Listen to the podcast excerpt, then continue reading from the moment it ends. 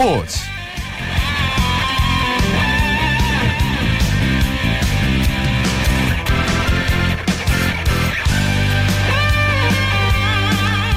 여러분 안녕하십니까? 일요일 스포츠 스포츠의 아나운서 오승원입니다. 여자 골프 세계 랭킹 2위죠. 박인비 선수가 미국 LPGA 투어 HSBC 위민스 챔피언스에서 정상에 올랐는데요.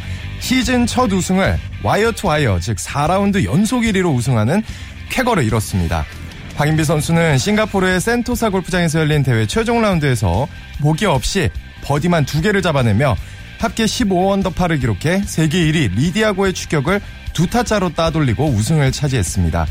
LPGA 통산 13승째입니다. 최나연 선수의 개막전 우승을 시작으로 김세영과 리디아고, 양희영에 이어 박인비 선수까지 한국계 선수들은 올 시즌 LPGA 개막 후 다섯 개 대회를 모두 석권하면서 골프 강국의 위상을 재확인시켰는데요. 네, 한국 여자 골프 선수들의 저력 다시 한번 기대해 보겠습니다. 자, 일요일에 함께하는 스포츠 스포츠 먼저 국내외 축구 소식부터 살펴봅니다. 중앙일보의 박민 기자와 함께합니다. 안녕하세요. 네, 안녕하세요. 네, 먼저 K리그 클래식 소식부터 살펴볼게요. 포항이 수원을 꺾고 기분 좋게 출발했네요. 네, 그렇습니다. 황선홍 감독이 이끄는 포항이 오늘 수원 월드컵 경기장에서 서정원 감독이 이끄는 수원을 1대 0으로 꺾었는데요. 어, 포항 후반 27분에 미드필더 손주, 손준호 선수가 결승골을 터뜨려서 승리했고요. 네. 어, 반면 그 수비수 오범석 선수가 어, 전반 종료 시점에 퇴장당한 수원은 그 수적 열세를 극복하지 못하고 무릎을 꿇었습니다. 음, 오늘 어, 손준호 선수의 중거리 슛이 아주 대단하더라고요. 아, 네, 맞습니다. 그 황선홍 포항 감독은 올 시즌을 앞두고 그 아랍에미리트로 떠난 이명주의 공백을 그 뭐 key player로 프로 2년차 손준호 선수를 꼽았는데요. 어, 손준호 선수는 후반 27분에 그 페널티 에어리어 오른쪽에서 어, 강력한 오른발 중거리 슛으로 골문 상단에 꽂아, 꽂았는데요. 네. 어, 수원 골키퍼 노동건 선수가 손을 쭉 뻗었지만 구석으로 향하는 슛을 막지 못했습니다. 후반 32분에 포항 김원일 선수가 퇴장당했는데요. 손준호 선수는 수비적인 역할을 맡아서 그 1대0 승리를 지켜냈습니다. 오늘 또 어, 관심을 끌었던 이유가 윤정환 감독의 K리그 데뷔전이었잖아요. 승리를 해서 굉장히 만족했을 것 같아요. 네, 맞습니다. 일본 J리그 사관돌스 돌풍을 이끈 뒤에 올 시즌 울산 지휘봉을 잡은 윤정환 감독이 오늘 서울과 데뷔전을 치렀는데요. 그 2대0 완승을 이끌었습니다. 그 울산은 김호곤 전 감독 시절에 그 견고한 수비 후에 과감한 역습으로 상대를 무너뜨려서 철대축구라 불렸는데요. 윤정환 감독이 데뷔전에서 철대축구 시즌 2를 펼쳤습니다. 네. 전반 23분에 양동현 선제골과 전반 36분 제파로프 추가골 모두 수비를 두텁게 한 뒤에 그 역습으로 득점을 노리는 패턴이었는데요. 윤정 감독은 경기 후에 첫 단추를 잘 깼다면서 그 음. 그 앞으로도 철대 축구를 잘 살려내겠다고 말했습니다. 그렇군요. 전남은 제주와의 경기에서 무승부를 거뒀죠. 네, 그 전남과 제주는 오늘 광양에서 1대1로 비겼는데요.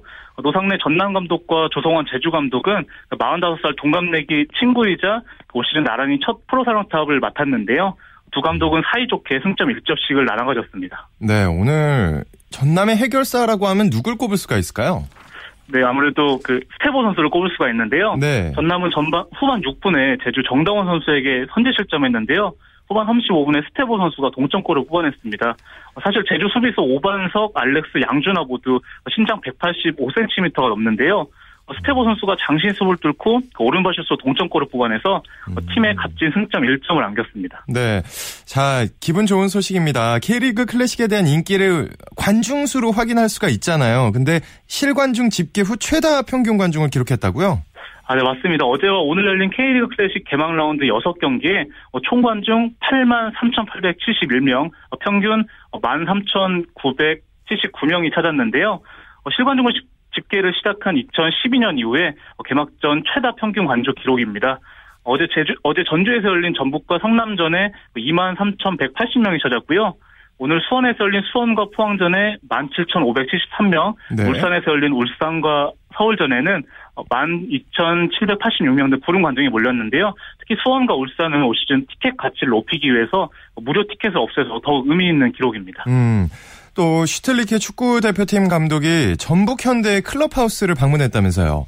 네, 슈틸리케 감독이 오늘 전북 완주에 위치한 전북 클럽하우스를 찾았는데요. 슈틸리케 감독은 K리그 leading 클럽의 시설과 시스템을 보고 싶었고 어, 대표팀 운영에 좋은 공부가 될 것이라고 말했고요.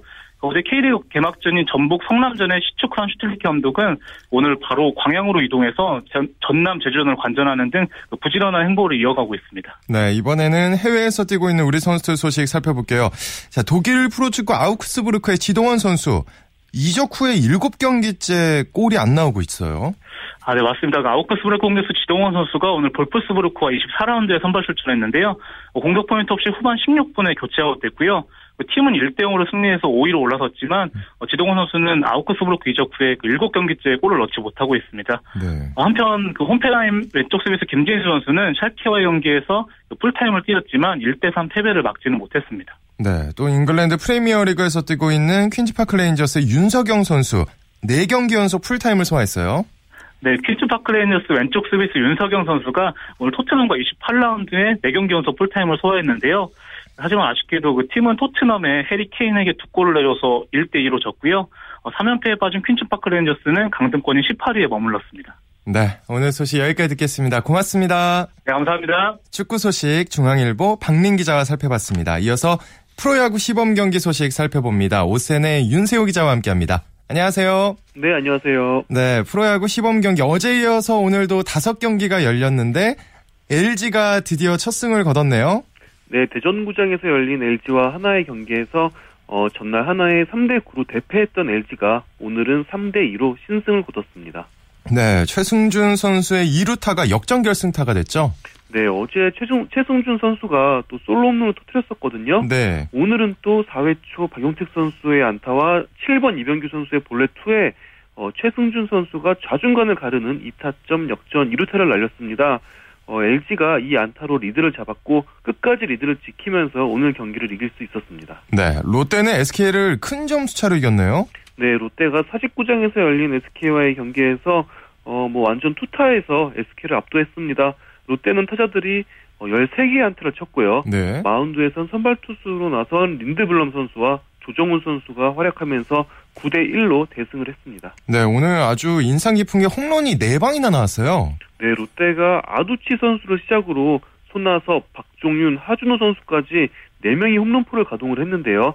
특히 3회 말에 아두치 선수부터 홈런포가 시작되더니 뭐 손아섭 선수와 박종윤 선수로도 홈런포가 이어지면서 3회만 롯데가 5점을 쓸어 담았습니다. 네, 그리고 또 아주 기쁜 소식 중에 하나는 롯데 팬들이 좋아하겠는데요. 조정훈 선수가 복귀 신고식을 했는데 아주 활약을 했습니다.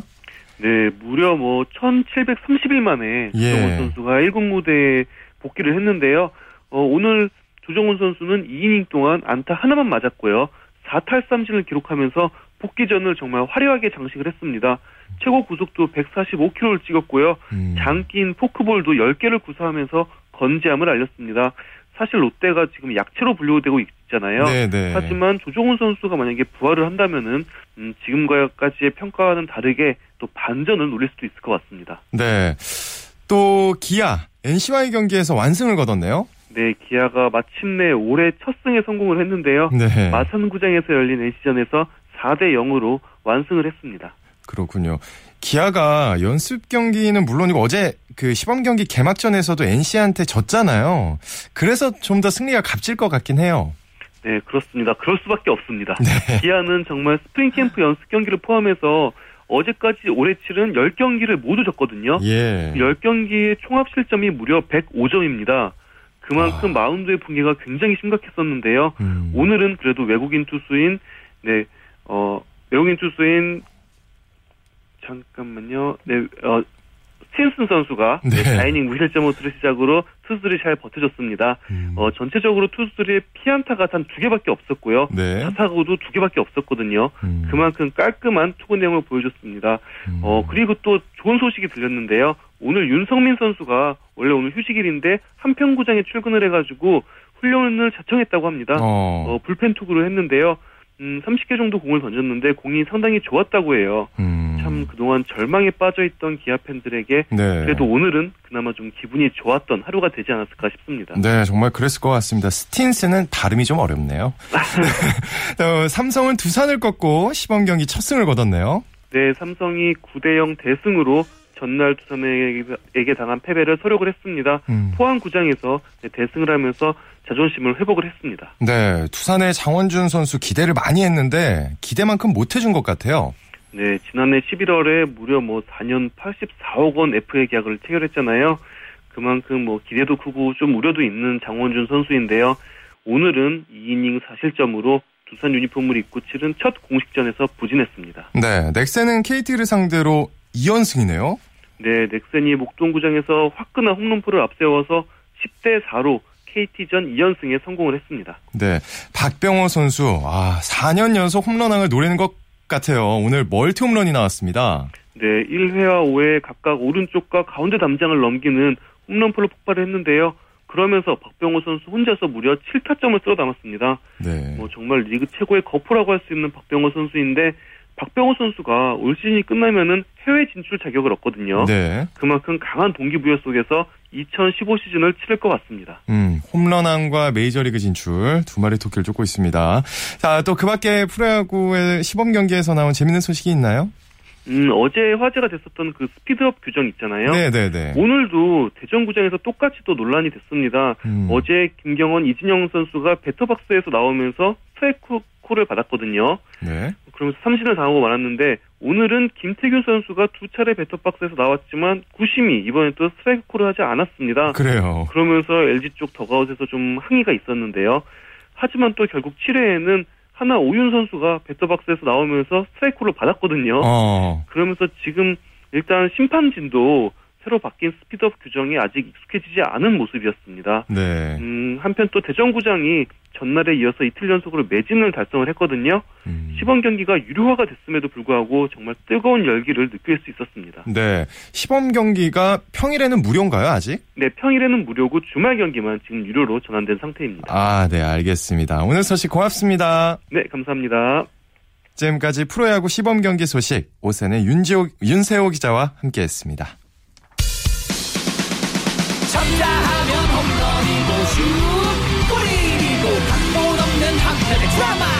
그것이 바로 그것이 바로 손에 잡힌 우승 트로피 목에 걸린 그 배달 너와 내가 하나 되는 그것이 바로 그것이 바로 그것이 바로 꿈꾸던 스포츠 꿈꾸던 스포츠 꿈꾸던 스포츠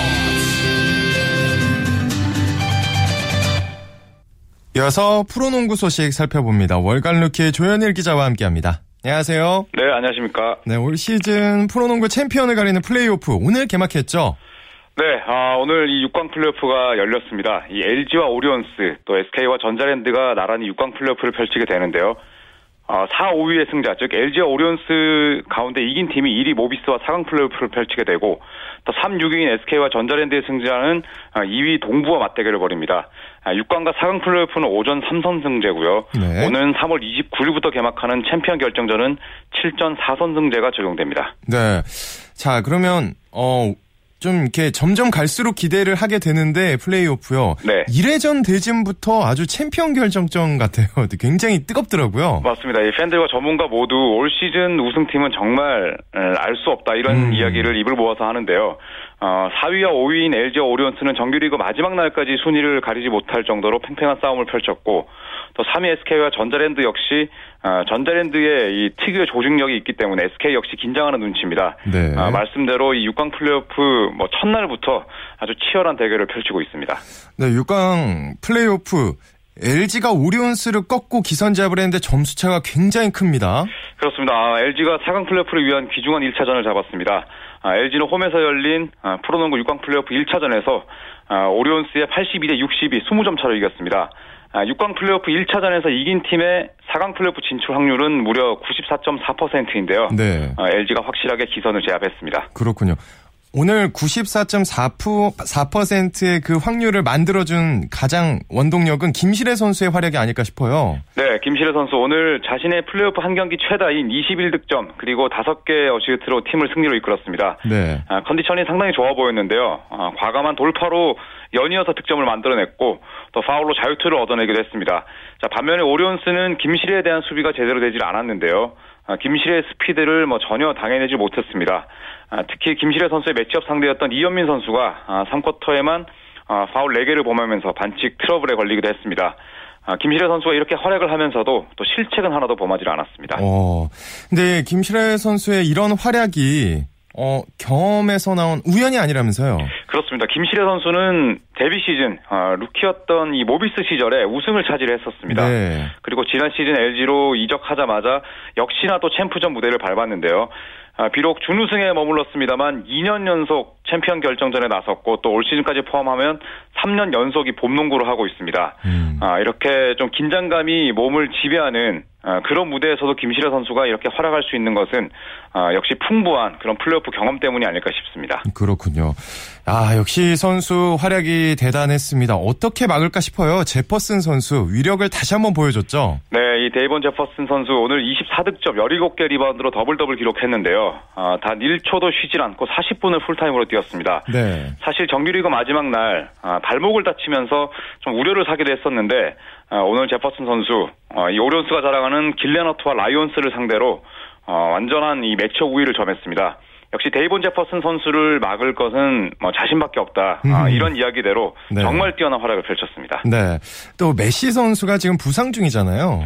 그렇죠. 이 크리스 메시의 어, 현재 뭐 몸 상태가 썩 좋지 않은 것으로 알려졌는데 뭐 하지만 뭐 또 경기에는 어, 출전할 수 있다고 하거든요. 네. 어, 시리즈 내내 뭐 제퍼슨을 풀로 돌릴 수는 없기 때문에 음. 또 메시 선수가 짧은 시간에 출전을 해서라도 뭐 또 그대로 좋은 경기력을 이어갈 것 같습니다. 그렇군요. 아, 또 여자부 KB스타즈와 KDB 생명의 정규리그 마지막 경기 어떻게 됐나요? 네, KB스타즈가 정규리그 마지막 경기를 깔끔하게 마무리했습니다. KB는 홈에서 열린 여자 프로농구 7라운드 안방 경기에서 KDB 생명을 78대 61로 이겼습니다. 아, KB 스타즈는 오늘 승리로 어, 시즌 20승째를 채우면서 정규리그 일정을 마무리했고요. 네. 아, KDB 생명은 6승 29패라는 음, 저조한 성적으로 올 시즌을 마쳤습니다. 네. 플레이오프에 진출을 해서 KB 스타즈가 주전 선수들이 많이 빠졌는데 그래도 굉장히 크게 이겼네요. 네, 오늘 KB 선수들 아, 모두 14명의 선수가 코트를 밟았습니다. 아, 서동철 감독이 이제 이 플레이오프를 대비한 그런 선수 로테이션을 돌렸다고 볼 수 있는데요. 네. 아, 대신 주력 선수들의 출전 시간은 대폭 낮췄습니다. 아, 그러면서도 어, 말씀대로 17점 차 대승을 거뒀는데 반면 KDB 생명 입장에서는 좀 오늘 경기가 아쉬웠죠. 음. 사실 이 KB의 젊은 선수들이 많이 나왔음에도 불구하고 어, 경기 2쿼터부터 일찌감치 기싸움에서 지면서 결국 17점 차 대패를 떠안았습니다. 그렇군요. 자, KCC 프로농구 내일 경기 일정과 관전 포인트까지 짚어주시죠. 네, 내일은 이제 반대쪽 6강 플레이오프 상대죠. 어, 서울 SK와 전자랜드가 1차전을 벌입니다. 어, 아까 뭐 잠깐 확률을 말씀드렸는데 역시 네. 6강 플레이오프에서는 1차전을 승리한 팀이 거의 승리 4강 어, 플레이오프에 진출했거든요. 네. 어, 전자랜드가 SK를 상대로 정규리그 마지막 두 경기를 승리한 그 자신감을 이어간다면 어, 아주 팽팽한 승부를 또 기대해 볼 수 있을 것 같습니다. 네, 오늘 소식 여기까지 듣겠습니다. 고맙습니다. 네, 감사합니다. 지금까지 프로농구 소식 월간 루키의 조현일 기자와 함께했습니다. 이어서 프로배구 V리그 소식 살펴봅니다. 마이데일리의 강산 기자와 함께합니다. 안녕하세요. 네, 안녕하세요. 네, LIG가 삼성화재를 꺾었습니다.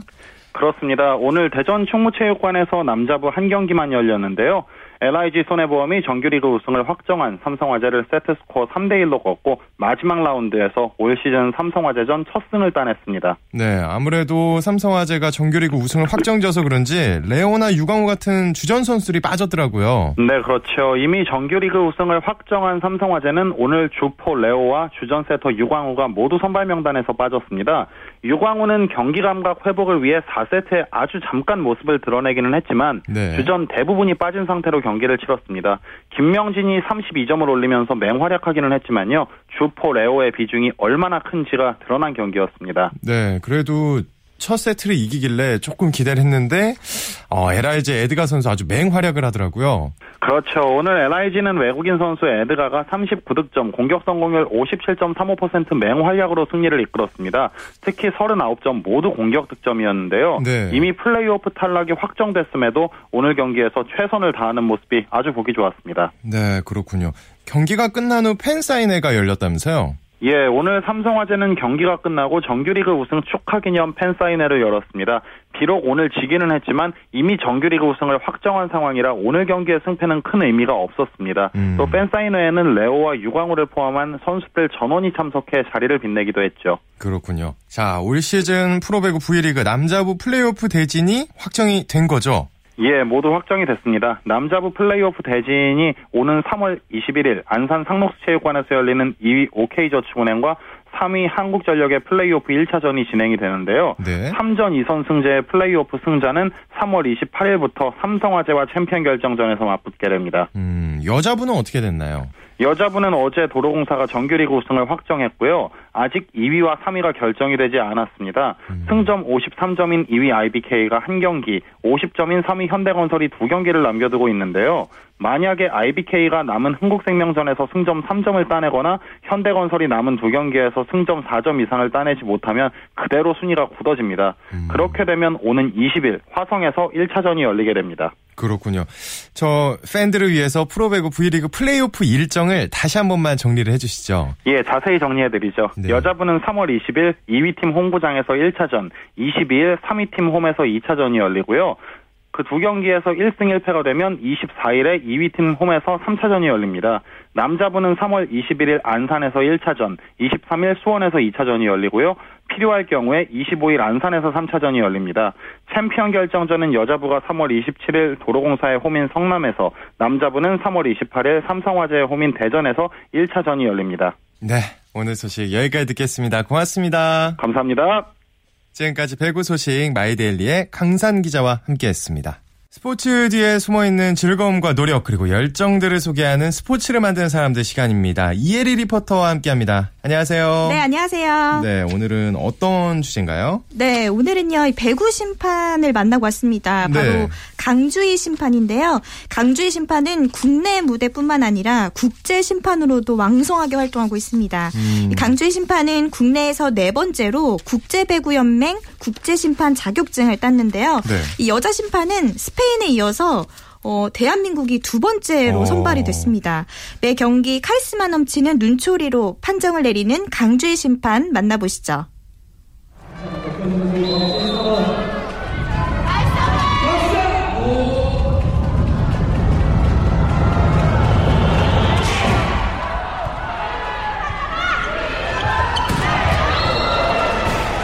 안녕하세요. 저는 국제 배구 심판 강주희입니다. 그리고 국내에서는 프로 배구 전임 심판을 하고 있습니다.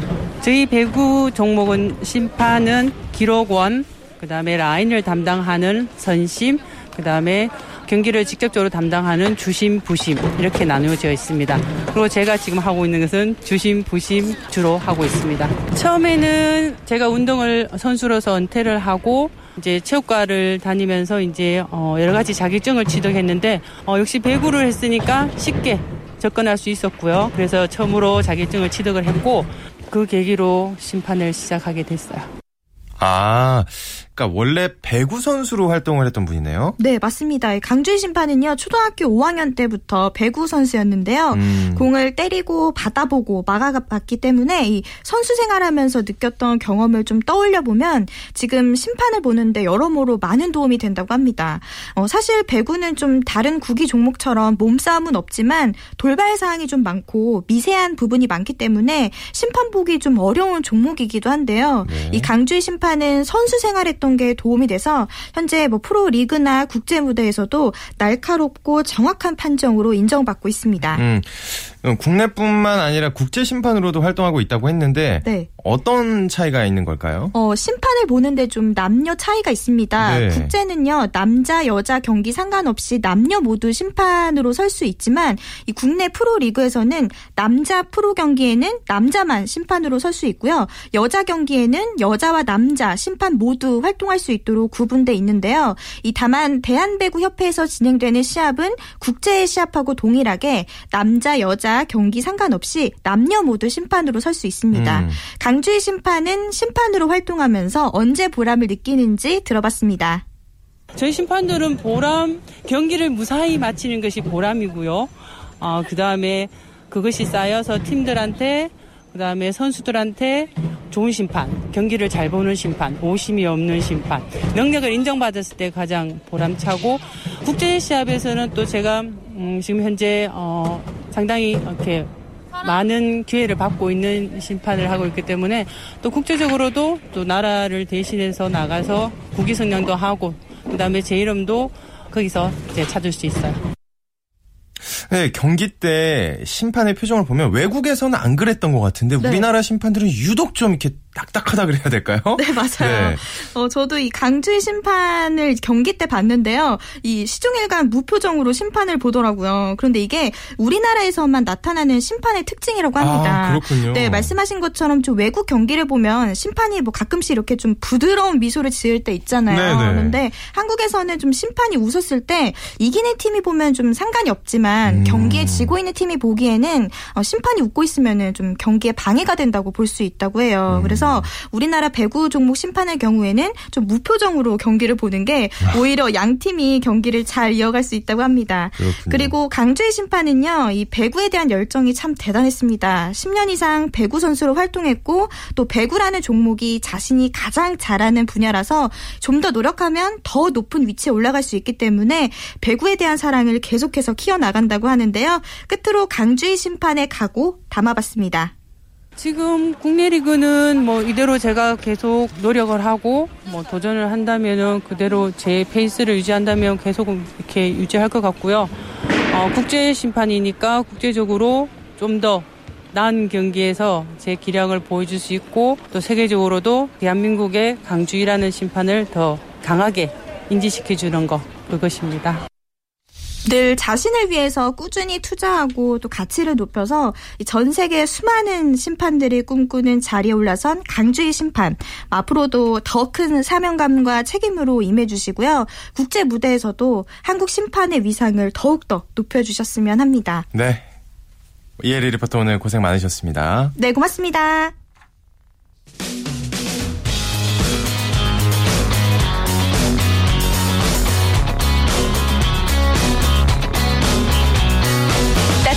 비판이 있습니다.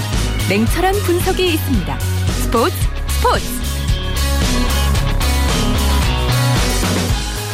한 주간 이슈가 됐던 스포츠계 소식을 취재 기자를 통해 정리해보는 주간 취재 수첩 시간입니다.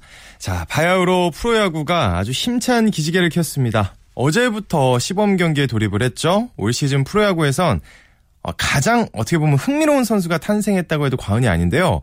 바로 한화의 스위치 투수죠. 최우석 선수입니다. 그와 관련한 다양한 소식과 궁금증을 풀어보겠습니다. 스포츠 서울의 고진현 기자와 함께합니다. 안녕하세요. 안녕하세요. 고진현입니다. 네.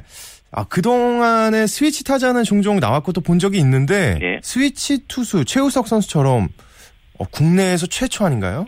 예, 지금 프로 야구에서는 이제 최우석 선수가 스위치 투수로 투수로 활약한다면 최초지만 네. 아마추어 시절에서는 어, 한 명의 선수가 있었습니다. 음. 과거 우리 오비 베어즈에 우리가 어, 개막전의 사나이라는 장호연 선수 아시죠? 네네. 네, 바로 장호연 선수의 아들인 장영민 선수가 어, 희문 중학교와 희문고 시절에 좌우 스위치 투수로 활약한 바가 있습니다. 아. 아 안타깝게도 그 장영빈 선수는 프로에 진출하지 못했거든요. 네. 희문고등학교 시절, 희문중학교 시절에는 강남 중학교와의 공식적인 경기에서 완투승을 거둔 적도 있습니다. 이때는 어. 왼손으로 3이닝, 오른손으로 4이닝을 던졌습니다. 그렇군요. 예. 다시 정리해 보면 프로에선 처음이다. 예, 그렇습니다. 네. 어, 근데 야구에서 왜 그 스위치 타자에 이어서 스위치 투수까지 등장하는 걸까요? 예. 역시 야구라는 스포츠는 왼손, 오른손을 다 같이 쓸 수 있는 게 바로 야구라는 종목의 하나의 공통적인 특징이죠. 네. 여기다가 이제 투타의 대결인 만큼 공의 궤적이 상당히 중요한 겁니다. 어, 음. 즉, 좌투수의 좌타자가 약한 이유를 설명을 해보자면요. 타자 입장에서 왼손 투수가 던지는 공은 어, 타석에서 볼 때는 공이 눈의 시야에서 사라지는 느낌이 듭니다. 일종의 그 착시 현상이죠. 네. 그렇기 때문에 이 어, 좌투수에는 어, 좌타자가 올라갔을 때 우리가 원 포인트 릴리프로 쓸 때는 대부분 다 좌투수를 쓰게 되는 겁니다. 음. 그리고 흔히 저 우리가 야구에서 타자 입장에서는 좌타자가 상당히 야구엔 유리한 이유가 몇 가지가 있죠. 바로 우리가 타석에서 공을 치고 난 다음에 1루까지 뛰어가는 거리가 상당히 짧습니다. 네. 그렇기 때문에 이제 현대 야구에서는 어, 이렇게 좌타자를 상당히 지금 많이 키우고 있는 입장입니다. 음. 그리고 우투 좌타 선수도 많이 생기고 있죠. 그런 이유 때문에 이 좌타자가 상당히 조금 늘어나는 경향을 보이고 있습니다. 어, 좌투수가 결과적으로 이제 대부분의 타자들이 우투수가 우투수가 많죠. 네, 그렇죠. 예, 그렇기 때문에 어, 유리한 볼을 던지기 위해서는 타자의 눈에서 어, 시야에서 벗어나는 공을 던져야 됩니다. 그렇기 때문에 음. 어, 우타자에게 바깥쪽으로 달아나는 공은 바로 체인지업이라는 게 있습니다. 네. 결과적으로 이 좌투수가 성공하기 위해서는 이런 체인지업을 상당히 잘 던져야 되겠습니다. 음. 바로 그 LA 다저스의 류현진 선수가 메이저리그에 쉽게 연착 연착륙한 이후에도 바로 이런 우타자를 상대로 하는 체인지업이 아주 뛰어나기 때문입니다. 그렇죠. 어.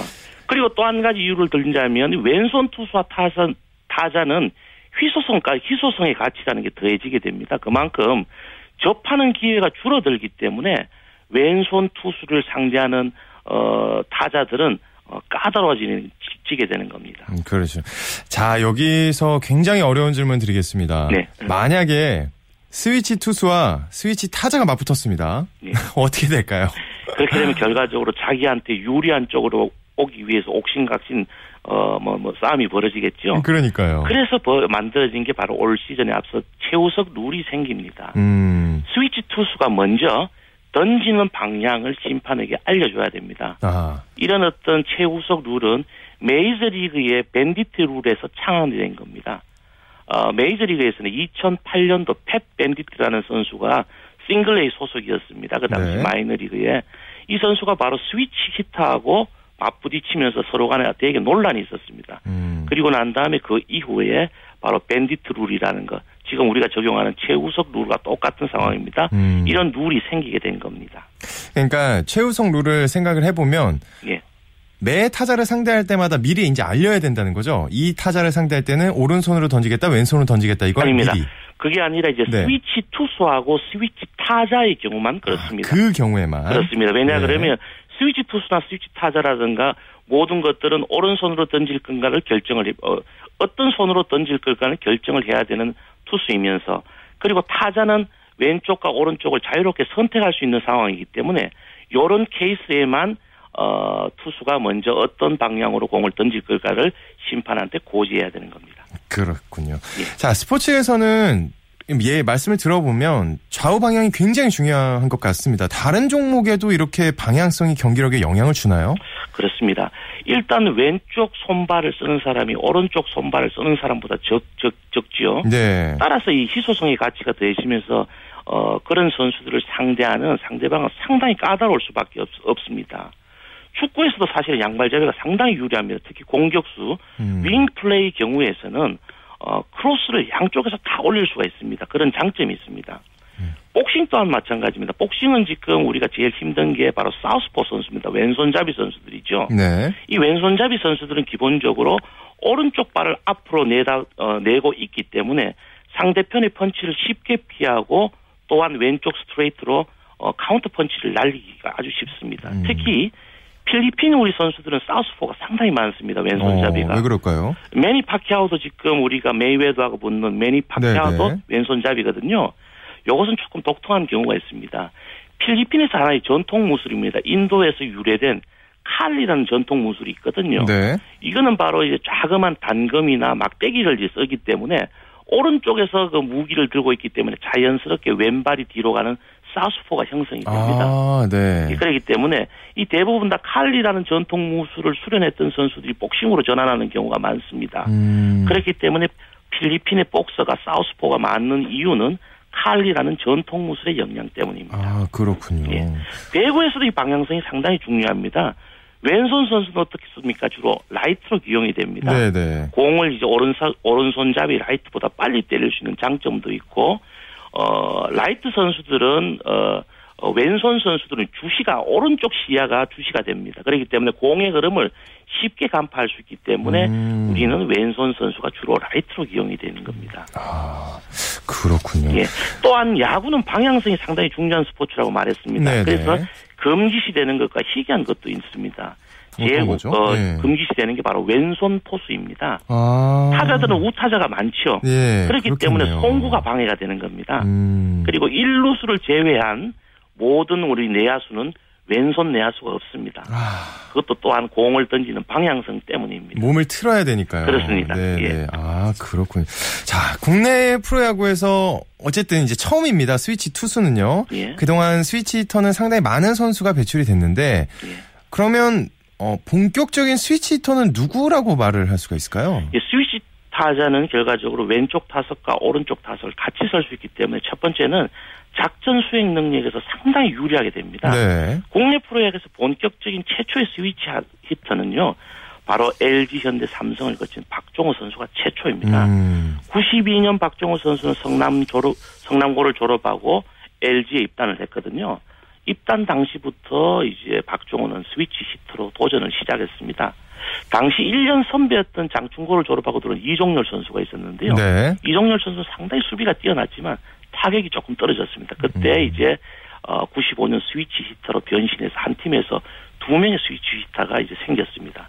두 선수 모두 당시에 또 타격 코치였던 김용달 코치의 조언을 받고 스위치 히터로 성공을 했습니다. 음. 역시 최고의 스위치 히터라면 역시 박종호 선수를 꼽을 수 있겠죠. 네. 2000년 현대 시절에는 스위치 히터 최초로 어, 타격왕을 차지했습니다. 그 당시에 3할 4푼을 기록했는데요.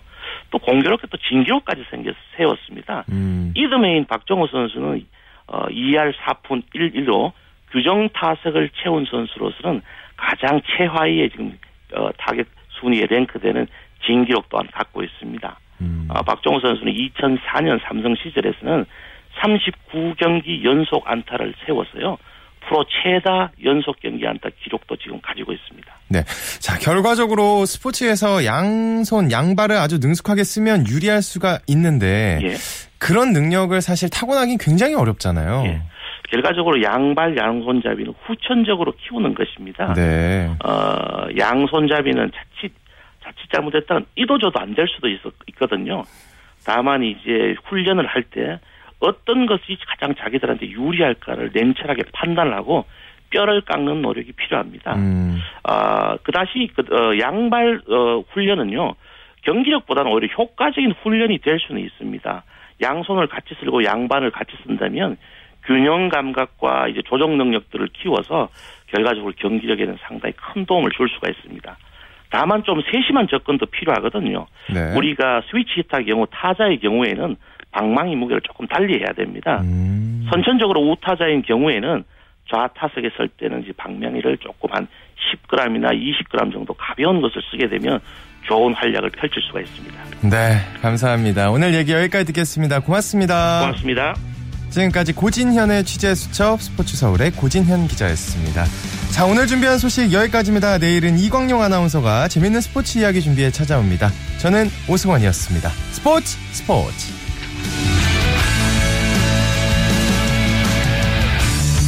The sun goes down in front of me